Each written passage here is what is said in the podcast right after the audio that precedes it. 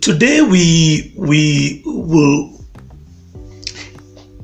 the theme in terms of our Sunday service uh, sermon is on transitioning, and um, I just felt that um, it was difficult for me to say everything in the way which I would want to say, you know, within the time that uh, we have for the Sunday service uh, sermon. So I thought maybe I can try and grow it a little bit more in the Bible study. So the stuff I'll be saying, some of most of it is not in the Sunday uh, service sermon, which you'll be receiving later. Um, the long and the short, why I feel this is a very important sharing. Um, for some time now, for some time now, I've really been thinking, and much of last week eh, or this week, which is about to end, um, this COVID 19 situation, I mean, needless to say, has fundamentally, in the most major way, reorganized um, um, I think a better word, even destabilized life, you know, completely. You know, life as we knew it has been completely uh, being jolted to the very core. Excuse me. So I, I've been thinking, and you know, prayerfully also, um, how will life be post COVID 19. I don't know if you've ever thought about it because I think it's a very fundamental issue. One year of the kind of disruption which uh, has happened to not just us on an individual level, and it has happened to us on an individual level, but socially and even better put at a very global level. So either you're talking about the church or you're talking about jobs, talking about businesses, talking about family, parenting. I mean, the, literally everything has been you know, jolted um, big time. And it is my very, very, very, very personal and very strong conviction that there is absolutely no way that life will go back to the way we knew it. At least not in the immediate. At least not in the immediate. And even better put, even better put, even the things which may have a semblance of normalcy after one, it will not happen immediately, like I just mentioned, but two, it will have, um, there will be certain aspects of that semblance of normalcy um, that will be very different. It will be very, very different. So it will take time to get a semblance of normalcy. And even when that happens, you will there'll be some glaring um, you know differences in in respect to how we were before either again we're talking of business we're talking about um, our own personal life i think even the way we look at mortality you know you know life and death and all those things uh, spiritually spiritually think about it i mean there are certain sermons which will have a bit of an ish you know people will not be very quick to embrace certain statements which had become cliches some time back, which had become commonplace some time back. Um, there are certain things which will have to be f- framed differently, um, messaged differently. Um, faith, the message of faith, for example, will, will have to be will have to be uh, framed very differently for it to start making sense against a backdrop of a year or probably a year plus you know, of COVID disruption. And so I've been thinking and I've been telling myself, look, I mean, there's absolutely no way this level of disruption, this level of uh, fundamental changes will um, uh, um, go without having a huge impact on life in the future. And so I shared, and you'll be getting this, the sermon later. I, I shared in our sermon today, and you'll be listening to that, uh, the whole issue of using this period as a period to transition. Okay? And, and transition, um, you know, uh, seasons uh, that are in between what you may call, uh, you know, a major, a major uh, a shift into a new plateau or a new landscape in our life as we know it. And so you listen to the sermon, and I'm sure you're going to get a couple of things. But um, there's certain technical things which I said there. Sometimes I feel maybe I use certain uh, certain phrases which, you know, unless I break it down to consumables, it can probably just pass without uh, being understood. And so I'll try to be a little uh, more easier so that I can be able to bring the meaning more closer home and uh, just break it to more, you know, um, uh, finer uh, detail. So, so we are entering into a new territory. So that's that's what we're trying to say. And I put in my notes here that um, as we advance toward the fulfillment of God's design for our lives, we will inevitably arrive at points where we cross from one level or territory into another. So life is about moving from one stage or moving from one phase, moving from one landscape, you know, you know, or one season to another. These transitions uh, represented in the natural as new initiatives. Those initiatives may include things like new jobs, new businesses, new partners, new ministries, and and and, and you know that will definitely be the case moving forward. Invariably, places a greater demand on us. So as long as you're moving into a new territory, you're moving into um, uh, uh, what you may call uh, uh, a new phase in your life, uh, certain demands are placed on you because obviously you cannot transit effectively while you are still carrying with you the old mentalities of where you came from. Okay, I mean, just think about, for example, marriage. You cannot transit into marriage effectively if you still carry the mentalities of bachelorhood or spinsterhood, you know, and they're still the the the dominant um, thought patterns which um, you're moving into marriage with. Okay, that's what I'm trying to say in a very very simplified way. At the same time, they provide the opportunity to, access greater authority and blessings in the spiritual realm. Every every transition, every transition is an opportunity for God to reveal His glory much more. Okay, so you will never know. Um, let me let me rephrase it you can only draw so much grace at whatever level you are in. You cannot draw so much anointing or power, or, you know, uh, or, or, resource. Uh, if you remain in one place, you can only draw so much. Okay. After you draw whatever it is supposed to draw, either it's God's glory, God's power, God's God's anointing. Um, for you to be able to see much more greater, much more, you know, powerful, uh, more advanced, uh, you know, uh, or presence or glory or all that, then it means you have to enter into a new challenge. And that's why problems are opportunities for God to reveal His glory. Okay? Crises are opportunities for us to enter into a new place whereby we begin to see God in a different shade, in a different light, and we appreciate Him a little more because now we start seeing, okay, He's not only a God who can provide for me as a bachelor, He's a God who can take care of me in this other.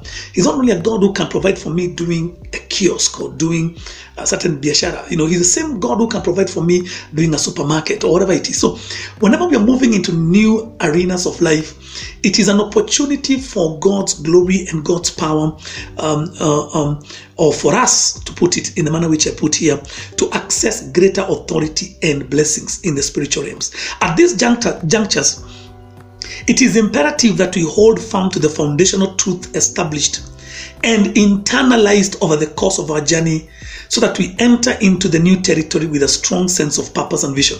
Now, that is very simply saying there are certain fundamentals that don't change irrespective of where you get into. Okay?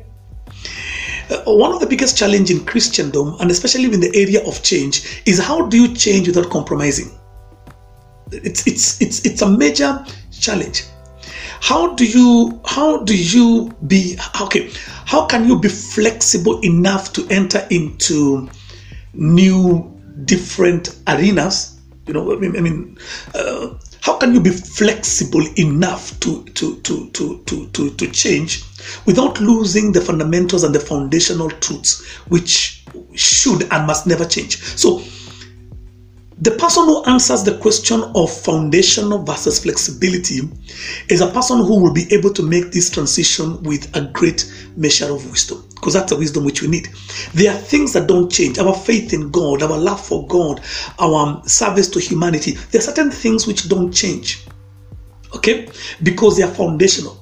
You know, foundations are built the same everywhere. I mean, it doesn't matter how a building will look up here but foundations are always foundations are always done dug deep you know, and you have to make them very steady to hold the building. So foundations are not things you want to tweak. You, you, you don't go experimenting on foundations. Foundations have only one format, and that is strong, steady, get good ground, mount your, you know, uh, concrete or steel or whatever it is in a way that it will be able to sustain the weight of the building. So there are things we don't want to be very flexible about, and one of them is foundation. So there are things we all need, and preferably what I'm trying to say here is that we need to kind of have a one page cut into two, okay? Or we split into two, uh, split into two, not cut into two, split into two, and have what you may call foundations of your life, okay? There are things that don't change Okay? And then there are areas which are flexible. There are things that you can change. Okay? Let me give a good example. Um, um, in the area, for example, of preaching, okay, which is an area which I'm a little more um, familiar with. Okay, there are certain foundational things that um, you know will not change. There's a certain doctrine, you know, value structure that does not move, does not shift. Okay, but there are certain you know um, uh, things that um, uh, shift with time because we live in a society that is constantly evolving and changing. Fashions will change modes of communication will change. Right now we are using online communication. All these things can change. But the fundamentals for example of the integrity of the bible as god's you know uh, inerrant or infallible word of god which has got no error which should not be um, uh, uh, viewed as suggestions vis-a-vis it should always be you know god's you know ultimate truth and commandment. Those things don't change. They must remain. The fidelity of god's word doesn't change. Okay? The method the methods rather the methods the avenues by which we present it how we how we dress when we do it some of those things may change with time because of the evolving nature of our society. But there are certain fundamentals that remain you know um, and changeable. Okay, so in every transition, it is important to be able to know what are the foundations that are moving into the next phase with things that don't change. Okay, that remain there. Okay, we shall always value prayer.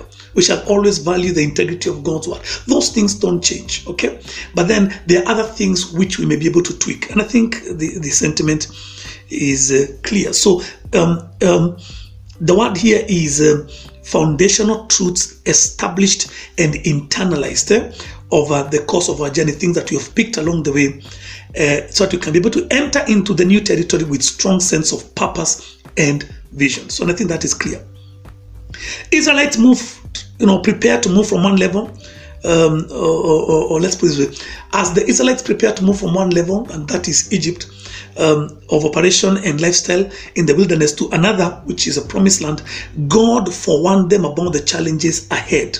Okay, new territories, although rich in resources. Let me put this way. Don't get so caught up with the richness of where you're going that you forget that there's a process that is going to make you be able to transit effectively and become a partaker of those resources. I don't know if I made that clear. So the promised land was a land of milk and honey. That's what I'm trying to say. Okay?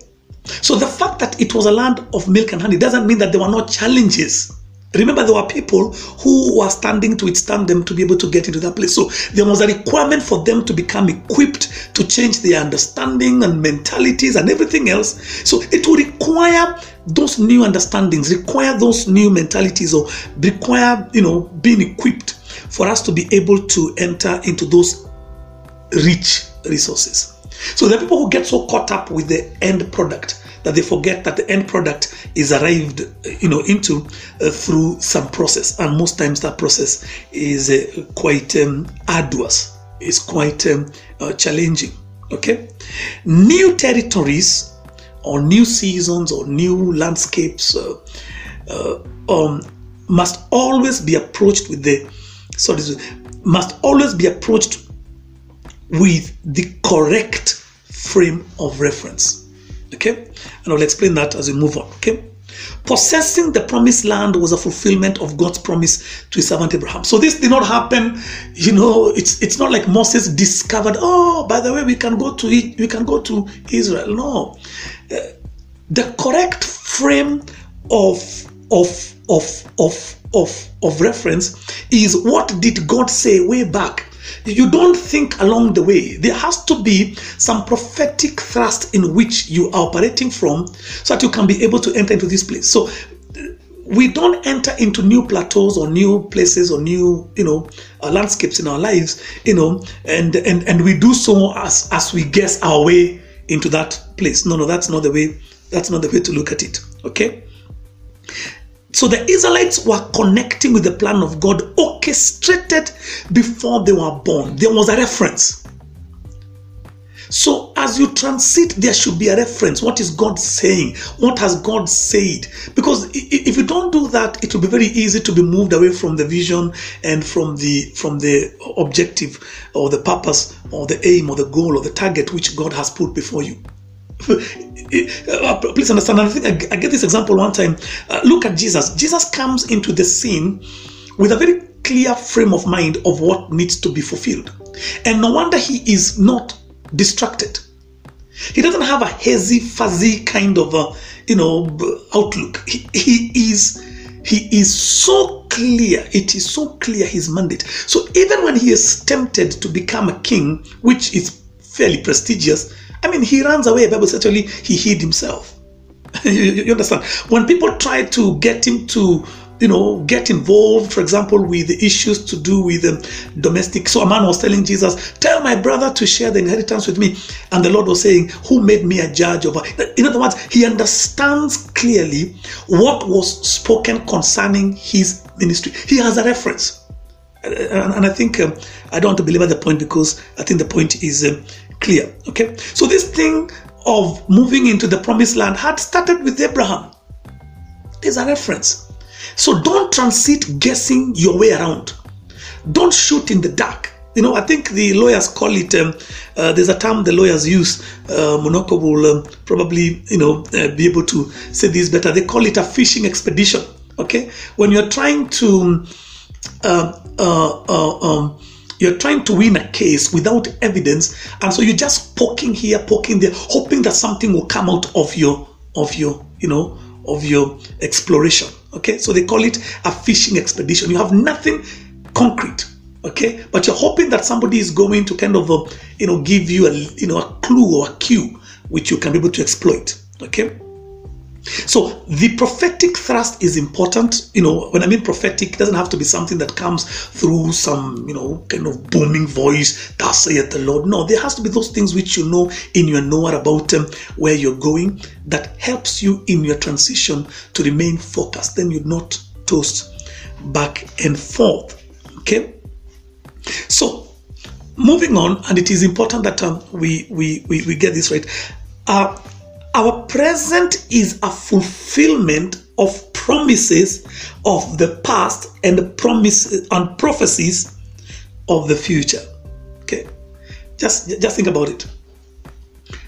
Our present, which is our today moment, eh, is a fulfillment of promises of the past.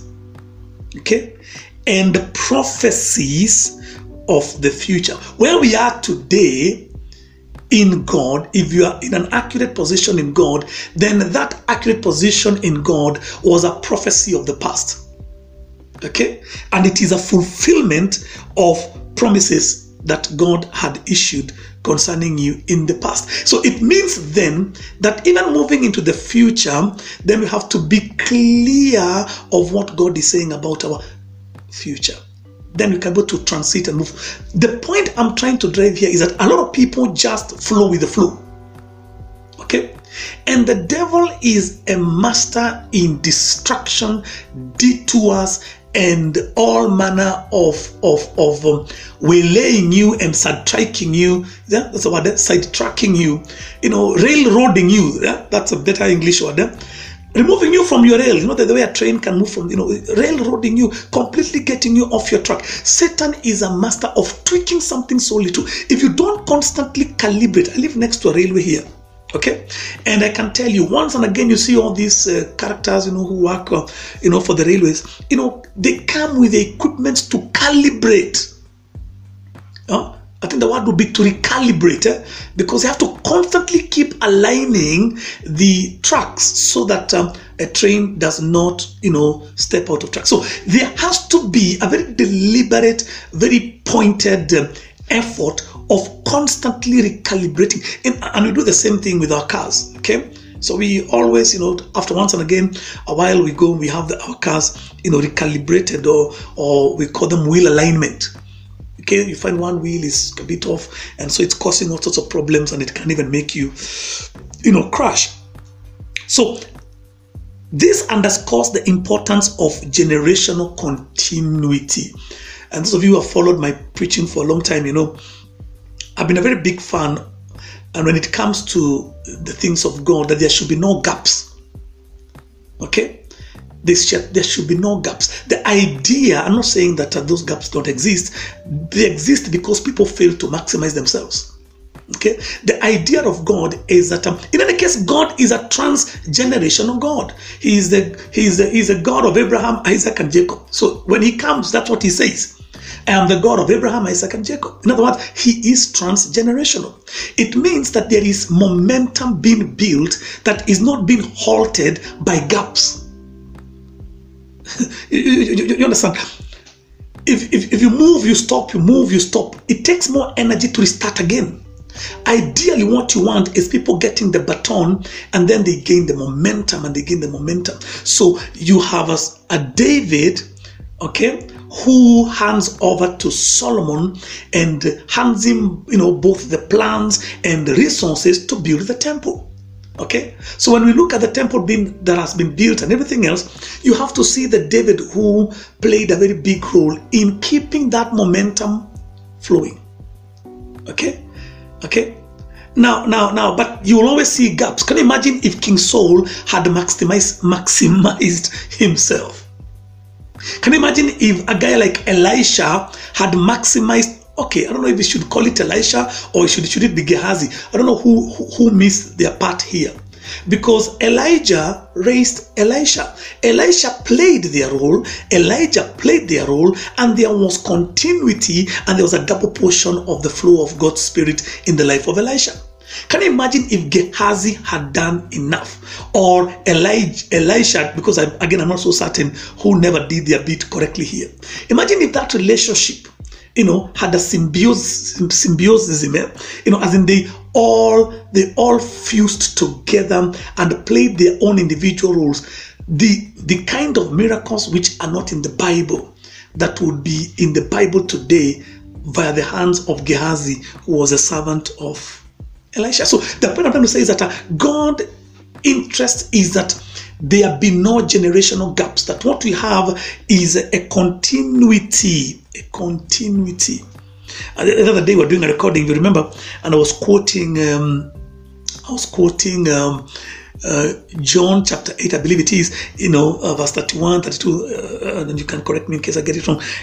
Uh, that, that says, if you continue in my word, you are my disciples indeed. There's an element of continuity. Oh, then you shall know the truth and the truth will set you free. You get the, the early believers bible says that you know acts 2 you know uh, in the latter part of acts 2 it says they continued steadfastly. There's an element of continuity. Okay? Okay? Okay? Those who engage in physical exercise you know i mean really you don't do so much when you just um, you know do a lot one moment. You know you you'd even rather do the 15 minutes continuously you know, than do one day of exercise and then, you know, do the next one next year. Okay? So there's an element of continuity that is necessary in the fulfillment of um, the, the, the objectives and the purposes of God for our lives. So, um, generational continuity. God commanded the Israelites to diligently instruct and teach their children his laws and principles. Okay? And Rispa will read for me chapter 6 of the book of Deuteronomy, chapter 6, Deuteronomy. There's a Bible here. Chapter 6 of Deuteronomy. Um, we'll read verse nine, 5 to 9. Okay? Chapter 6. I remember doing a recording um, hmm, where the scripture talks about um, when you enter the promised land, you know, you, you, you should. Um, you should leave a few of your chapter 6 of Deuteronomy, verse 5 to 9. So saying that I, I remember reading, uh, or rather doing a recording, thank you. Um, chapter 6, 5 to 9. Hear ye, O Israel. 6 5, 6 5, sorry. You shall love the Lord your God with all your heart, with all your soul, with all your might. And these words which I command you today shall be in your heart. You shall teach them diligently to your children, and shall talk of them when you sit in your house, when you walk by the way, when you lie down, when you rise up. You shall bind them as a sign on your hand, and they shall be as frontlets between your eyes. You shall write them on your doorposts of your houses and on your gates. You understand? Continuity. There's another good scripture which I'd like to read for you. Uh-huh, hope I can get it. It should be. Mm-hmm, let's see. Let's see if I can get it. Yeah, Psalm 44. We have heard with our ears, O God, our fathers have told us. I like that. We have heard with our ears, O God, our fathers have told us. Okay? Then he says, What deeds you did in their days, in the days of old, how you drove out the nations with your hand, you know, and then you planted them in, the, in, the, in the land. Now look at how the wordings change. Eh? So we have heard with our ears, our fathers have told us. Now look at how quickly it changes in verse 4. You are my king, O God. Command victories for Jacob. In other words, the God of our fathers become now our God. Okay? So before he was the God of our fathers. Okay? Now all of a sudden now the man has changed and now you are my God you know, and and and all that. So I was saying that um, there's a time I, made a recording, and uh, I remember reading a scripture in the Bible where God told them that when you enter the promised land, please do not take out all the the enemies or the the the the, the, tribes which you know lived there. Leave a few so that your children who are born or who have been or, or who have not fought may learn how to fight. Okay? A very fantastic scripture. And we read it uh, you know some some time back. Okay? So all this is important when we're dealing with issues to do with transition. Um, um, so the will of God must be passed on intact to the next generation for them to build on and advance in their appointed time. God's word must impact their work uh, and be the foundation of their mental positions. I think again uh, that is easy enough for us to to to to appreciate. Finally, let me say this: moving into a new territory, moving into a new phase, a new you know place in your life, job, relation, because trust you me, COVID 19 will change our social interactions fundamentally. COVID 19, when it is done and dusted, will change our interaction with church, with pastors, with messages, with uh, how we do business. I mean, some will have to start afresh from start. New opportunities will have to be explored. I mean, there's just a whole new landscape out there. Okay. Moving into new territory that is full of natural and physical blessing, often as a result of fervent, is often as a result of fervent and committed prayer. I cannot say that strong enough. We cannot go into the next phase of our lives guessing our way, you know, kind of groping in the dark. There is need for us to become very fervent in prayer so that we can continuously keep our spirit in tune and in sync with God's will. We have to f- stay very familiar with God's expectation at any given time. Okay? Okay? That is so. We must we must remain in a position also of humility, banishing all elements of self-sufficiency. Uh, where we are going, you will you, you you will need God's all sufficiency because trust you me, you've never been there before. Can you imagine going into a promised land like these guys went to a promised land and trusting that you're going to know how to go about it? I mean, it's you know, I love a scripture. I love a scripture. I hope I can get it. Uh, oh my goodness, when you want this scripture, it should be chapter ten. Hmm. Can I get this? Okay, I got it chapter 11 of Deuteronomy. I love this. This is what God is saying. 11:10 For the land which you go to possess is not like the land of Egypt from which you came from. No, listen, listen, listen. Where you sowed your seed and watered it, watered it by foot. You sowed your seed, ulipanda mbegu, okay? And when you're putting back the soil after you've dug that little hole, you, you, you use your foot. And you watered it, Bible says, as a vegetable garden. So God is saying, look, my friends, you need to change the way you think. You need to start relying on me because Egypt, you had very small gardens, vegetable gardens, kitchen gardens like the one I have here. Very small place you plant a few, you know, uh, uh, uh, greens. You take a watering can and you, you know, spray. He says, listen, listen, listen, guys, I'm about finish. But the land which you cross over, and that's a very good word. I can preach a whole sermon on crossover because there has to be a crossover mentality. You, you, have, you have to have a new thinking when you're crossing over. Okay?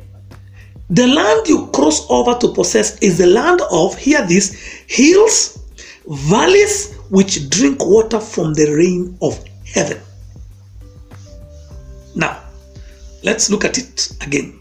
So you are coming from a place where you, you know, watered with a, you know, with a watering can, okay, and going into a ten thousand acre, you know, space, my friend, you will need rain that comes from heaven.